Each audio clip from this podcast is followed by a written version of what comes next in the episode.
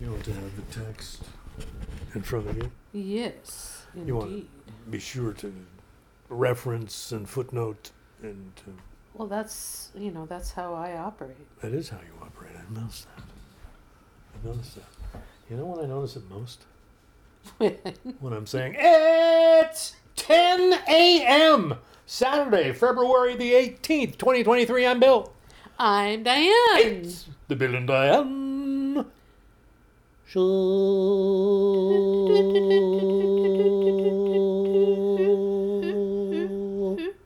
That was a weird. I know. I was. I'm, well, I'm playing with intervals, Diane. Doing. see. Because since our our our one of our themes today is uh, other modes, you know, other musical modes, shall we say, uh, things beyond my understanding, but not beyond my vocalizing. You know what I'm saying, Diane? I do know what you're saying, Bill. Okay, I just wanted to check that out. Make sure because you know I, mean, I you may not believe this about me, but I do have some insecurities. I don't know if you knew that about me or not, but. Never saw it. Never once, eh? Never once. Never once. Well, you're the one. anyway, it's been a it's been a uh, fruitful and uh, Educational. educational and entirely satisfying week here in Lake Abundance because one of the things that I've been reveling in is that there's very little left that I have to do. I have to do so few things in any given week. Uh, you know, I mean, you know, in terms of as a ratio to what I was used to demanding of myself, you know. It's really a nice feeling because you get to see more without having to do anything with it, you know. So you can just see stuff and and uh, uh, you know dive into stuff or or you know take pictures or something, know. Well, I was talking about that with a friend of mine who's still working. Yeah. She was a colleague of mine in Mm. my old team, and and uh, and she knew that I had really prepared for retirement because I was so nervous that I'd have these stretches of long hours in front of me and I wouldn't have them filled. But I hadn't realized that when you don't have the things that are assigned to you, let's say, Yeah. that you have your own imagination filling in the void and nobody's telling you What you what you have to think what think you about. have to think about. Yeah. That's why it's like childhood because childhood was like that. Well, and I, I was telling her that in Winnie the Pooh, there one of my favorite stories was when Christopher Robin was going to leave the Hundred Acres Wood. It was the Hundred Acres Wood, wasn't it? I think it was just a hundred acre wood. Yeah. Um, and he was already bemoaning the fact that he would not be able to, as he said, do nothing. Yeah. And Pooh was saying, How do you do nothing? And he says, Well, you know, when you're going out the door and people say, What are you going to be doing, Christopher Robin? And Pooh says, Yes. And he says, Well, it's you say nothing and and then you go do it you know and i felt like yeah, Yeah. that's sort of what i'm feeling like right now Right. if somebody asked me what are you doing today i'd be saying nothing and then i'm going to go do it The nothing that is everything. nothing that is everything Yeah. but it it allows this grand expanse of your imagination which which was the state of childhood before you had assignments let's say you know And I relate that to uh, William Stafford's thread. You know, you get just you get to live surrounded by threads, yeah and you you don't pull on any of them, but you will follow one to see where it goes. Well, and it was so interesting this week because, um, well, first of all, I want to mention the poetry break. It was, it was on Valentine's Day, Yeah. and, uh, and neither Bill nor I are all that. mm, We don't celebrate Valentine's Day. and the main reason is that we feel like uh, why should somebody else tell you what day you're supposed to tell somebody you love them? Yeah. You know, I don't appreciate that very much. Well, whatever. But but also it's because of some of the old feelings of uh, of childhood that come into play, and I don't blame anyone who loves to celebrate. I'm No, not. no, no. Me either. It's just that I Uh, don't but- know. It has some kind of um, PS, PSTD feelings for me. I think PS PTSD. PTSD. PTSD, oh, uh, post traumatic stress, Stress. disorder. PTSD. Right. Yeah, it's got all of that from childhood. But also, I heard a news story or a feature story on NPR this week talking about the history of Valentine's Day. It's on it's blood and guts and gore. You know? It's really weird. And that- then you feel like, how did they come yeah. up with how did how did it get twisted into this? I mean, it's certainly better than its, its origination stories, but wow, you know, I don't I don't get it. I don't get it, I, and it's because you know if you're in love, yeah, it's like an it's like a an offense to be told what you're supposed to do with love on any given day. It goes back to that Shakespeare sonnet. Love does not is not something you lasso and and then ride like a bucking bronco. Love is out there. Love is a thing unto itself. You attach yourself to it, but you don't control it, and you don't, you know, it's not a force that you govern in any kind of way. I got myself a cup of coffee here, and I'm going to take me a sip. And so the idea that you've got one day a year Ah, ham and eggs. where you have to do something with it, it's it's that's not the way love even works. no, it isn't. Love don't work that way. So it doesn't. It's never made sense to me on that kind of uh, visceral level. I just read in in uh, this this book right there. That book, That book. that one. um, that a person was coming to an astrologer and saying, I'm falling in love all the time. And it just never pans out. And I just feel like, you know, something must be in my astrology chart. And the man said, Well, that's really strange because love is a, a rare and precious thing. So if you're falling in love all the time, it must not be love that you're falling into. and I was thinking that's true, right? Yeah. The the very fact that you say falling in love, you're not really falling in love, you're falling into something, but Yeah. not Maybe you're tripping Love. in love, but not falling. yeah. Yeah. Stubbing your toe in love. You know. what? Stub. Stubbing your toe on Well, I mean, it would register, you know, as something, as something completely different, you know, but it's not the experience. I, I would love you to write a song called "Stubbing Your Toe on Love." I would love that.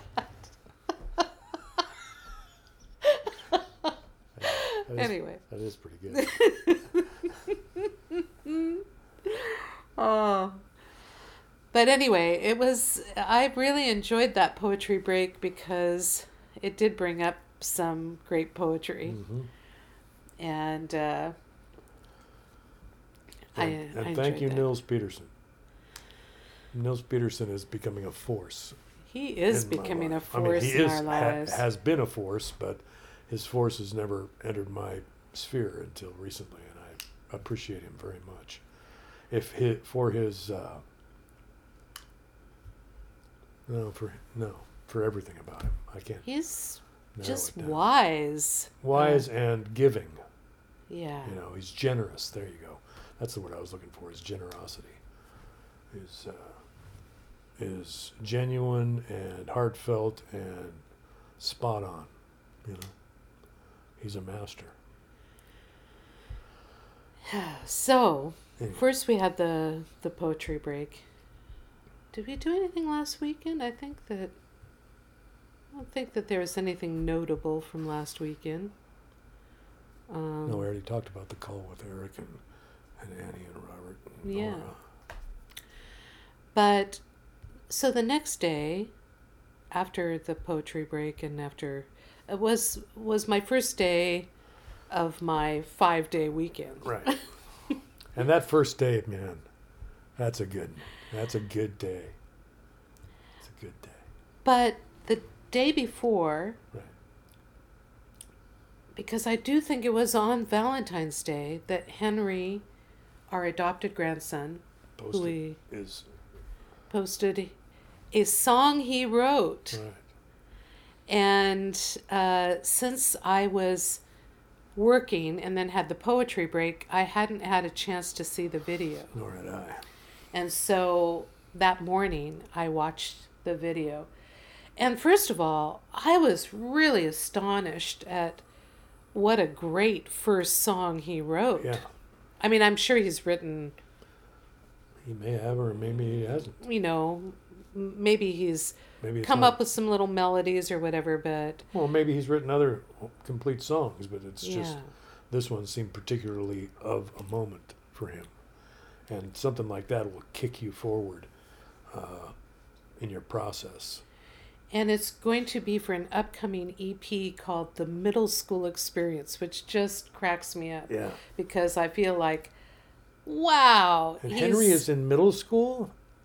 He's ten. You know, me, I didn't hit middle school till I was what, twelve? I don't know. I, I don't know how it works in Washington Yeah, I don't know either. because For I- me, there was there were six grades of primary school, elementary school, three years of middle school, and three years of high school. That's what I. That's the system I grew up in. So middle school was seventh, eighth, and ninth grade. High school was 10, 11, 12. You had a four-year high school, right? You we did. yeah. we, We, had didn't a have freshmen scan. in our high school uh, system. It didn't crack me up because it was funny, like, oh, that's so cute or anything. But I d- it cracked me up because I thought about the words "the middle school experience" and thought, oh my God, what a rich thematic. Oh Jesus! yeah, it's an artesian well. Uh, the first one I think that that people as individuals really encounter in their lives. Yeah. Suddenly, everything's different. You know, everything, Everything. and the difference making goes on for a few years. Well, some would say thirty All- years. Oh yeah, I was going to say all your life. Yeah, maybe all your life. But I think it's the first time that you're noticing Yeah. the the strange psychological dramas around you. Right, you and know? you're thinking your own thoughts, and you are coming up with your own ideas, and you are having feelings in your body that you've never felt. I mean, it's just a whole raft of crap, and it's the first time you really encounter the caste system of education. yeah. You know, because it exists, not only uh, uh, on a financial level, but on a social level. Well, but know? not only of, I mean, that's why I say it's the first time you notice it um, in your educational experience, but that system goes on the rest of your life. Right, and I don't So- remember in grade school looking at you know looking across the lunchroom and saying, "Oh, that's the cool kids' table. That's where all the cool kids go." Maybe it's because there was no football or competitive sports Yeah, maybe. in elementary school. I don't know what triggers it in people. It might just be a hormonal thing, but I don't know. Or or because they start having their own ideas, they start looking at their parents differently, and they and their parents' friends, and they start identifying uh, the case system in that group or something. Something happens. Uh, they just uh, you you have a visceral understanding of it for the first time ever. So it's not really an understanding; it's a contact with, and you have no understanding whatsoever. And so it's just flying around the room with all the other things that you ha- seem to have no control over, all these new things that you've never experienced before, and it's a you know, it's psychedelic almost. You I was just so thrilled that Henry was writing oh God, uh, uh, something about his his personal experience while it is happening Right. because and the I song is called "Frenemies," right? yeah the Yeah. the song is called frenemies And you know, it's just uh, and it's got a hook and yeah, yeah, it's just amazing I know. so It's got I- all the. It's even got a bridge. It's got a bridge. Henry, you put a bridge in your first ever song. My first ever song was "The People in My Town." Oh boy, they are just great. They don't eat supper till 10 p.m. because noon don't come till 8. You know, it was. and, you know, that, that they don't eat supper part, my dad wrote that. My dad gave me that. True confessions You know, of and- Bill but Davy. the people in my town, oh boy, they are just great. you know, there was no bridge in the people in my town. I think Two verses and two choruses and out, you know. I think it's pretty good myself. How But I was 11. Oh, okay. I was Henry's age when I wrote that. You know what I'm saying? So I think it's middle school that has pushed Henry into an earlier flowering of this kind of consciousness because the people in my town does not reveal any consciousness whatsoever of anything. You know, it, it- you know, it's like a children's book of a song. You know. Anyway, Henry, I Well, admire and not you. only that, but I the celebrate you. the videos that they produce Henry, are you're really good. You're really good. are professional, man. Yeah, and you and you also are full of heart, and you are full of generosity, and uh, willing vulnerability, and that those things are the things that are going to carry you forward. Live there. That's all I'm saying. Live there, not anyplace else, not on what other people think of you, or you know, you know, where you want to get to, or anything like. that. Live in that stuff, and you will be fruitful, and you know, people will find you. So that morning I listened to that Yeah. and was was so amazed and and uh, also listened to another little clip that uh, that Henry did on a Flying V guitar. Oh yeah, yeah. Good and clip. good clip. in any event, Yeah. uh, on Wednesday, I was just saying that I, I was thinking this was so incredible and found out from Charlotte, his mom, that he had been trying to find the most metal sound because that's his genre of of music that's the branch of the musical tree he's on. That's what I was telling Charlotte that I that I felt like music has all these branches and you can explore them all and one seems to be the one you're exploring but but they all are interconnected in some way. Well, he found out that it was interconnected the most metal sound with tritone and Neapolitan sixths. And so he started wandering around rediscovering 17th century Italian music theory. And I was just, uh, and then she started writing to me about all of this information. Right. And I felt like I was just having a, Yeah, it was like a master class. a master class in music theory, the of which history I, of the history of not just music theory, but the history of music well, theory. history of this particular part of music theory. So, and it, I just, I just loved it. I was exploring all these different things and uh, and seeing the different videos that she was uh, presenting. Now, for me, my um,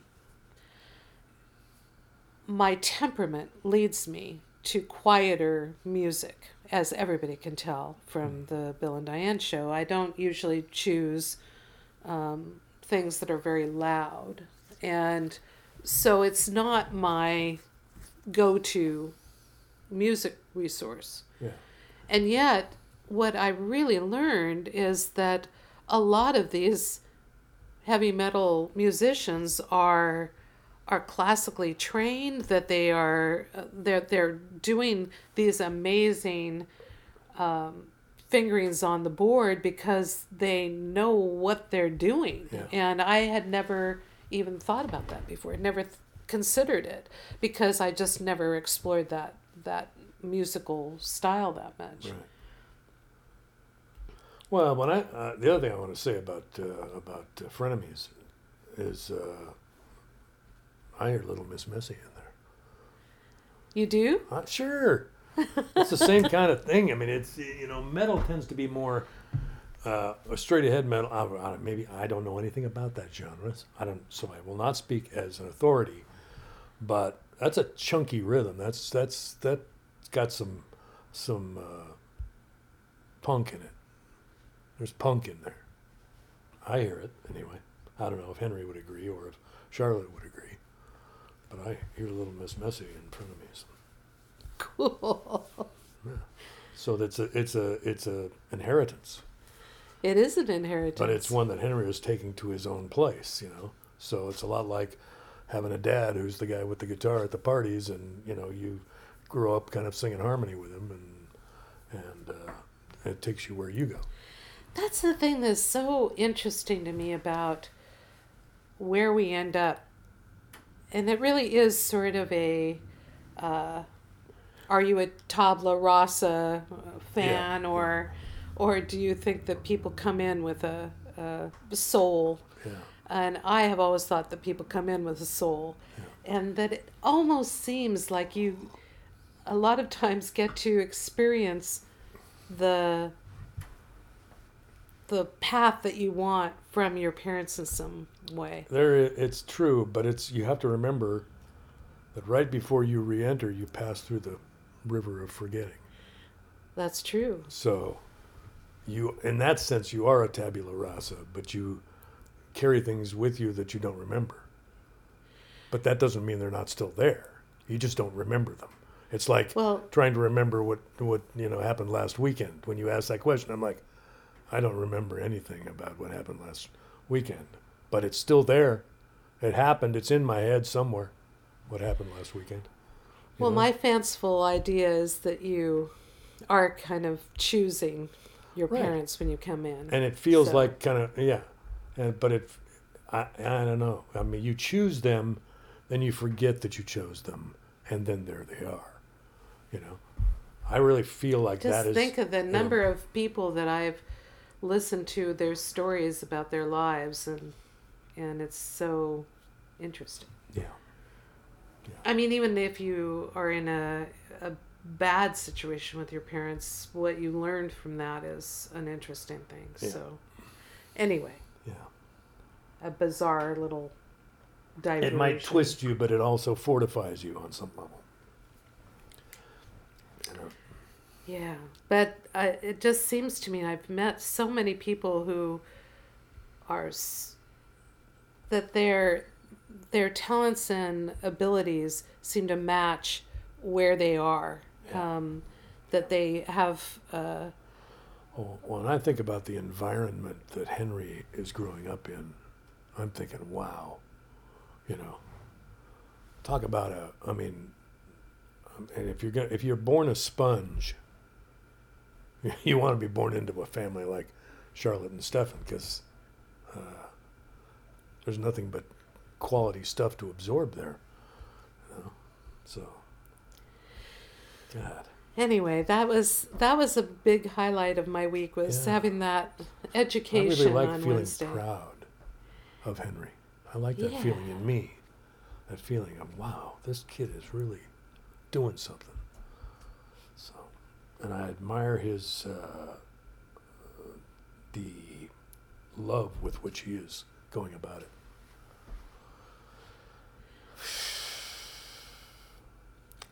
That day, I also had, right after I had the wonderful conversation on uh, Messenger with Charlotte, Mhm. I had a conversation with my friend Silverius that was just marvelous. And then uh, my friend Kathy uh, asked whether she could, whether that was a good day for us to talk. Mhm. And so the whole day, that's why I started off saying that Wednesday. Wednesday, I I had some ideas of what I was going to do, but I was able to just throw them all to the wind and say, "Whoa, this is happening! Yeah, I'm in for that," you Yeah, know.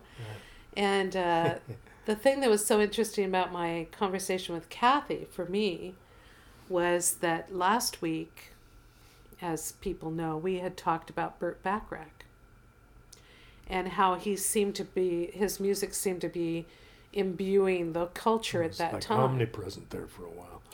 And she said, you know, it really, because she's, I think, seven years older than I am. I'm not certain of that, but somewhere around there. And she said, it was really interesting to me because just that seven year difference between us meant that you were at home listening to only what your parents had available Right. and and by that time i was in an entirely different uh, musical Environment. environment because i was no longer living in my parents home right.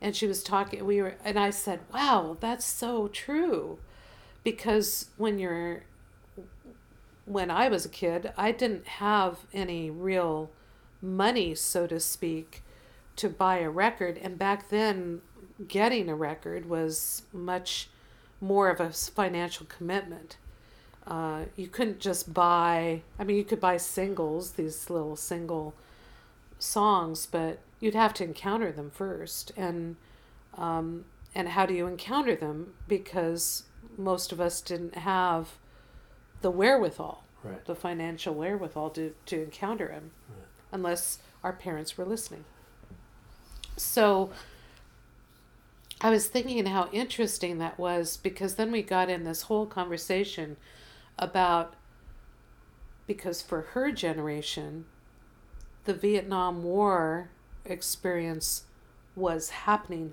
to that age group. So she had friends who were getting drafted, you know, the there were lots of things going on. Yeah. Whereas for me, my first encounter with the Vietnam War in any kind of personal way was in high school. They had this, uh, you, you could buy these Bracelets. bracelets Yeah. that had the Prisoners of war. the prisoners of war Yeah. and you they were missing in action I remember those. and that you until your prisoner of war was released you would wear this Yeah. metal bracelet and i hate to say it but it was a trendy thing let's Yeah. say it wasn't a heartfelt thing because i don't think we truly understood what we were doing but since everybody was doing it you know you would do it Do it. Yeah. Wow. so just that that difference in age uh, how that uh, how that affected the way that we thought of the music that was surrounding us whatever message you were getting in, from the society because when i was still living at home and i even thought about the fact that burt bacharach being such a I mean, that's, I think that his music is probably what even developed the elevator music concept. You know, that kind of Yeah. easy listening um, style. So it, it made me think that it was sort of a, a sort of the whitewash of the society against a, a time that was very troubling Yeah. and had a lot of uh, things going on that were not pleasant. And musical comfort food. yeah, so my conversation with Kathy, I mean, Wednesday was just like this blow my mind kind of day Yeah. from everybody I spoke to. And and I was thinking that was when I started thinking, man, this is the best that I I have free rein over my thoughts that I don't have anybody saying and now you've got to solve this problem for work before you get to think about this again you know the interesting thing about working for me was that I always had something kind of percolating in the back of my mind you know the some thoughts because a lot of the the tasks that I did were somewhat rote um, not all of them. Some of them demanded all of my Yeah. intellect and all my attention, but there were a lot of things that I did that were fairly rote. So you knew that your mind was kind of percolating and like something on the back burner. But to be able to have everything be in the front of your mind and be able to go off on, like when Charlotte had she had mentioned a lot of different things in her string, and one of them was the song "Jump" by Van Um, Halen. Van Halen. Van Halen, right. And when she said that, I remembered really liking that song. And she said it was Paganini, you know, that she was saying, What's the big deal? It's Paganini. And so I watched that, and then that brought up a YouTube interview with uh, Eddie Van Halen when he was older, which fascinated Yeah, me seen that video. too, um, just from the standpoint of, um, once again, the emphasis on classical training in in the in the mix, which I never really considered. I showed you that one Eddie Van Halen video, right, where he's doing a solo on, so it's a live concert video, and he does all this classical stuff on the Yeah, on the yeah, you did, guitar. but for some reason, I just, uh, I don't know, I never concentrated on Yeah, that. But I certainly know that, like Emerson, Lake, and Palmer, they were totally immersed in classical music. Um, I mean, they would do electronic versions of Aaron Copland and um, pictures at an exhibition. pictures at an exhibition, which was always one of my. I loved pictures at an exhibition anyway, when I was a kid, and listening to my parents' classical music. You're, Anyway, just to have the free rein to follow this education where you want it. I mean, I was given, let's say I was given the outline and I was given some information because I was watching a really marvelous animated uh, video that she sent me about Neapolitan chords, and um, it was so above my knowledge base, Yeah. you know, because I know nothing about music theory. me either. But even though I don't know anything about music theory, it fascinates me because I do know that it's very mathematical Yeah. in the end. And so it's almost like the people who create music who about- don't know about It's music about theory. intervals. Intervals. Yeah. It's almost like you're stumbling into these mathematical concepts. But But Um, you're also creating a graph. Right, but it just fascinated me that I could follow these videos, also follow some sideline things that came up too. Yeah.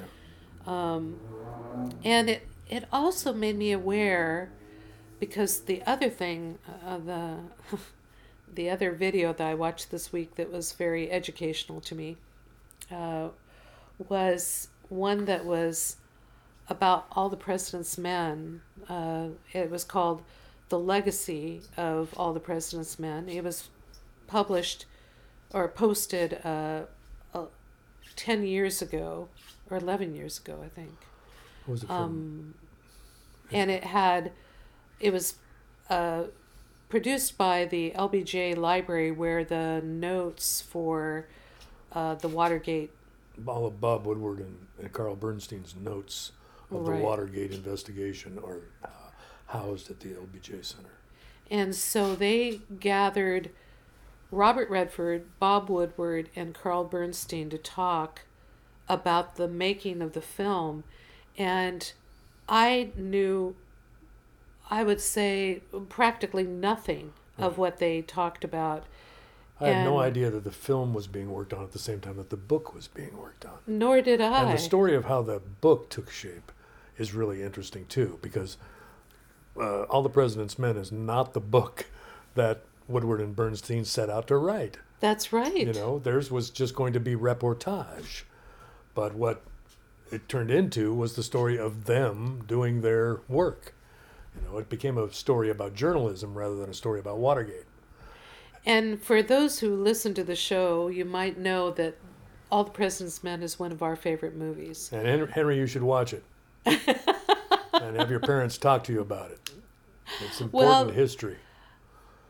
It's part of the. I had been even talking about it before this came up, and that's probably why it came up in my feed, because uh, my friend Silverius is thirty, and he he knows, and he's also from Canada, Right. so he knew the name Watergate, but didn't really know what it was and how that scandal uh, occurred in our government. And for us, it was at a very dramatic time of our lives that that was showing up. Adolescence. Yeah, Yeah. adolescence. Oh, baby. And it was just so shocking. And I still remember. Where were you when you found out that he had resigned? Where was I? Yeah. Well, I was at home and living at home at that time. I was at church camp Wow. in Ocean Park, Washington. And found out we found out about it there at the camp. Wow. Yeah. Well, I just remember that my brother and my dad would get in huge arguments Yeah. because my dad was a defender of Nixon and my brother was not. And, um, but the interesting thing about it was that my my brother was really steeping himself in all the let's say the debate points but i was young enough that it was not in my wheelhouse at that time but when i watched all the president's men i went to gary and said gary this is going to sound stupid but i need to know more about what you know about watergate because i felt so ill prepared to watch that movie, but it affected me so deeply. Yeah. So watching that documentary uh, or an interview had uh, immense uh, power uh, for my week, and and you and I talked a lot about it, and I. Uh, I was sharing it with a couple of my friends who I also know love all the President's Men, including my brother. Yeah. And I was thinking that when I before I retired, I thought I knew which topics I wanted to cover. But you find your interests naturally carry you into other things that you weren't even thinking of. Like I love to understand not only because I love films, mm-hmm. but I like not only the film, but how did they make the film and what did they do and how did this come about What's and the story behind the story? yeah. Yeah. And the thing that was so interesting about watching this documentary is they have the the events that led up to the All the President's Men book and movie. Right. Bob Woodward and Carl Bernstein are talking about those events to Robert Redford, and Robert Redford is trying to understand them to make them into a movie. And then you watch a documentary about what they did to make the movies. So it's like uh, like this this repeating thing of all the the interesting things of how do you do this thing. Right. And do it Because- fairly and do it right Yeah. and, and be honest with it and not over dramatize and blah blah blah blah blah. because Robert Redford was primarily just interested in the fact that these two unknown reporters did all this work and how did they do it to uncover what they did Right. and and they made one error and it almost cost them their careers. And you know it's just it's just really interesting to hear the personal story. And it's weird because bob woodward and carl bernstein don't write that way. Yeah. They're reporters. They're not you know memoirists. Yeah you know exactly. so how uh, the book all the president's men became uh, sorry became a memoir rather than a, a book of reportage is really interesting too. So they didn't want it to be a personal story but it ended up being one you know so anyone who likes that movie i really urge you to Yeah. look up this uh, we it's can po- called we can post it underneath yeah the, show there. it's just a fascinating discussion yeah and uh, it I- i just thought it was such an interesting thing to watch where my where my thoughts were going and what caused them to go there and i just really enjoyed yeah my thoughts this week Yeah. It's true, and it's nice to have the, you know, I don't want to call it leisure, uh, the opportunity to uh, to do that. It's nice to be in a place in your life where you've got that opportunity, and uh, Well, I was talking to Silverius um, and saying that if I ever, like, if you if somebody asked what you know the that fairy tale where they have the the fairy godmothers coming and giving gifts to the Right. uh, to the baby. Right. Um, it would be really interesting to ask people what they thought those gifts were in their own lives. And one of those gifts, one of the major gifts that I feel that I was given was curiosity. Um, I'm just curious, and that has been an amazing benefit to my entire life. You know, not only because it leads me to be interested in anything anybody brings up to Right, me. right. Um, And you, you, you were born loving to put things together and the feeling it gave you to put things together, to arrange things in a particular kind of way inside your mind. And I think when you, f- when you find all these connections, Pardon me, I'm gonna have another drink of coffee. when you establish, you know, a multi, uh, like a charm bracelet of You boy. information around one topic, It's good coffee. it thrills you. it does. Yeah. It does. Yeah. But so that was that kind of a week for me. It was that kind of a week. It was one of those pleasurable kinds of weeks that where you can just sink into it, and uh, and it doesn't seem fruitless. It doesn't seem, you know, you don't come out of it thinking you've wasted time. You know? Not at all. Yeah, that's what this- that's what I think we had as children, and now we're getting a taste of again. Is that there's no such thing as wasted time. That's right. Time is always spent uh, well. I think you know, as long as you're conscious of it. I don't know. I don't know. I don't know when I've lost my my entire mind. you have. Yes. yep. Yep. Went into a ditch.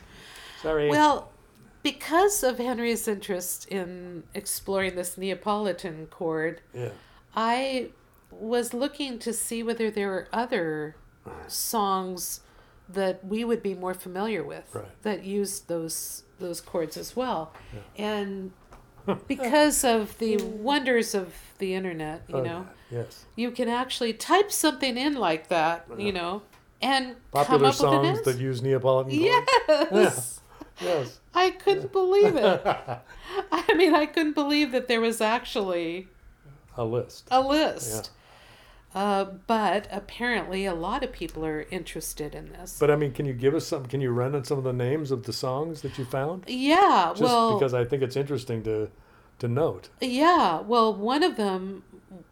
Uh, so I had a couple of different uh, threads that- and an article. But one of the, the threads that was writing about this, uh, the question was examples of Neapolitan and pop music, I'll start.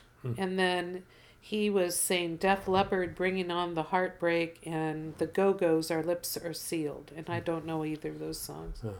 Another person said Pyramid Song by Radiohead. Absolutely brilliant song.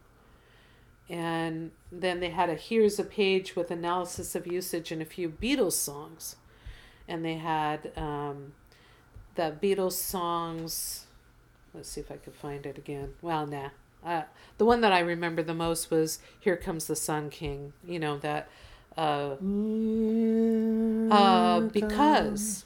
Because is what they said.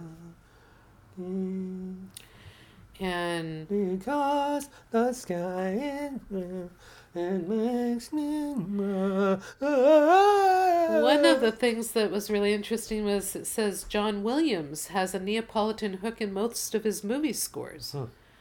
It's a chord of adventure, wonder, excitement, which makes it the obvious choice for him to use in movies like Star Wars, Jurassic Park, and Indiana Jones. And uh, Lionel Richie's Hello. Um, and then they, uh, the person said, I say, uh, without trace of irony, I had forgotten how amazing that video was, but then he says also, and they give the the the chord doesn't get any more textbooks, so apparently that um, was so. Uh, but there was an article about this, Yeah. and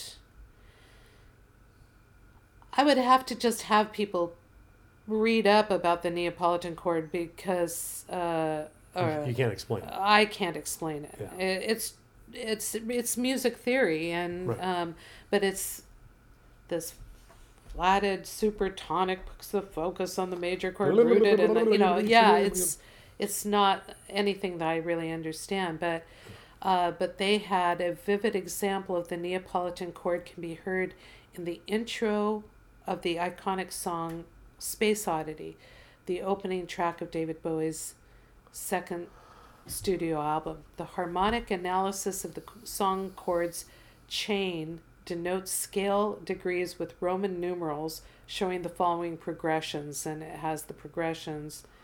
Jeez. And so Okay. it said that uh, in the intro, the F major Neapolitan seventh chord alternates with the E minor tonic triad, but the further chord progression is not possible in the Phrygian mode since Jesus. the major chords rooted in the fourth and seventh scales would have to be minor to fit in the Phrygish canon. So there, I mean, that's the detail that these Yeah. people get into. Yeah. But for us, you know, us people who don't know anything about the the scales, it really is an interesting, uh, just to to hear Yeah. We experience it. yeah, we Yeah. experience it. And I think that it's because it's minor and um, and as they say, sort of mysterious in its its courting. Yeah. But it makes me want to understand, although I don't think I'd ever be able to understand it. Um, I just don't, since I don't play an instrument and and all of that, I'd have a hard time. But I've never been curious to understand it. You know, we'll see. there have been several times in my life where I've felt bad because I don't. You know, felt bad about myself that I'd never bothered to learn this stuff, but it's never really stopped me from doing any of the things that I've done. Or uh, Well, I don't know that I- my brother was very interested in in the in understanding the different yeah, uh, music scales and because I mean even in this article it was saying Western music theory describes seven diatonic scales that are the basis of corresponding musical modes among which the major and minor still dominate due to the universi- universality of their harmonic harmonic structure. Hmm. Other seven note scales, such as the Phrygian, Lydian, Dorian, Mixolydian, have the status of modal modes and used mainly to create a musical atmosphere specific to a particularly geographical area, Hmm. historical period, or to evoke associations with various folk cultures. So that's why I think it's really interesting. it is interesting.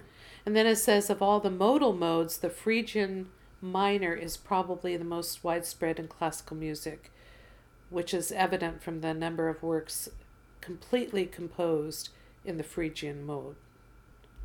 In folk and other and popular genres, some Phrygian elements are often interpolated into corresponding minor or other musical modes.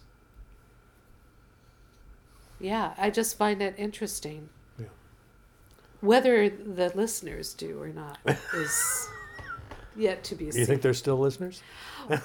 the other thing Hope they stick around gonna- for the song at least. I, I was just watching a little thing about what makes a, a love song great because they had Valentine's. And they were saying that the uh, uh, the song by Elvis Presley, I can't help falling in love with you. yes, I Can't Help Falling in Love with You, was not his song. It was Mm. written in 1784 Yeah, uh, by. in France. So we're still harking back, That's harkening right. back to a different era. History lives in us, and I'm glad it lives in Henry. I really am glad it lives in Henry. I mean, it's uh, to be such a, a fascinated student at a time in your life where uh, none of this other chaos, you know, is entering in. Although it may be entering in now for Henry, he's got a rich amount of knowledge to move into that with, so he's ahead of the curve uh, in a lot of ways for for the emotional freight that's coming down the pike because frenemies is some emotional freight and it's and it has that kind of first experience kind of intensity to it Yeah. and uh, there's a lot more intensity coming henry hang on to your hat my son yes uh, So for the rest of us, Yes. Uh, uneducated, Yes. here is an adventure in the Neapolitan chord. that you know very well. That most of you will know from the first note.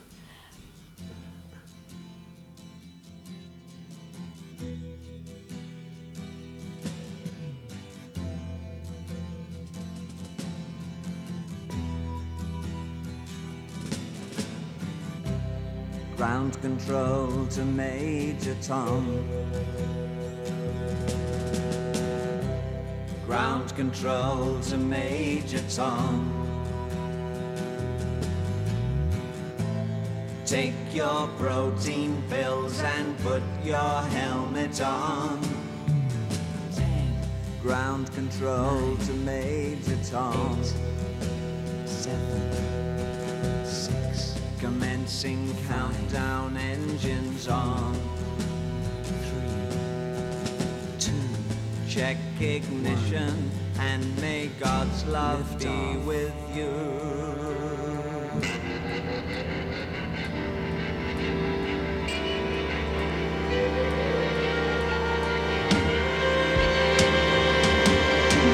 This is ground control to Major Tom.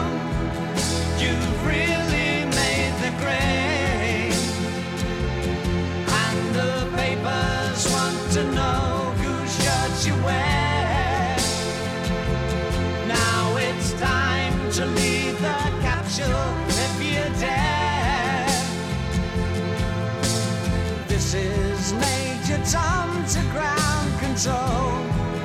I'm stepping through the door. And I'm floating in a most peculiar way.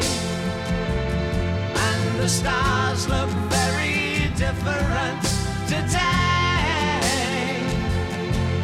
For here am I sitting in a tin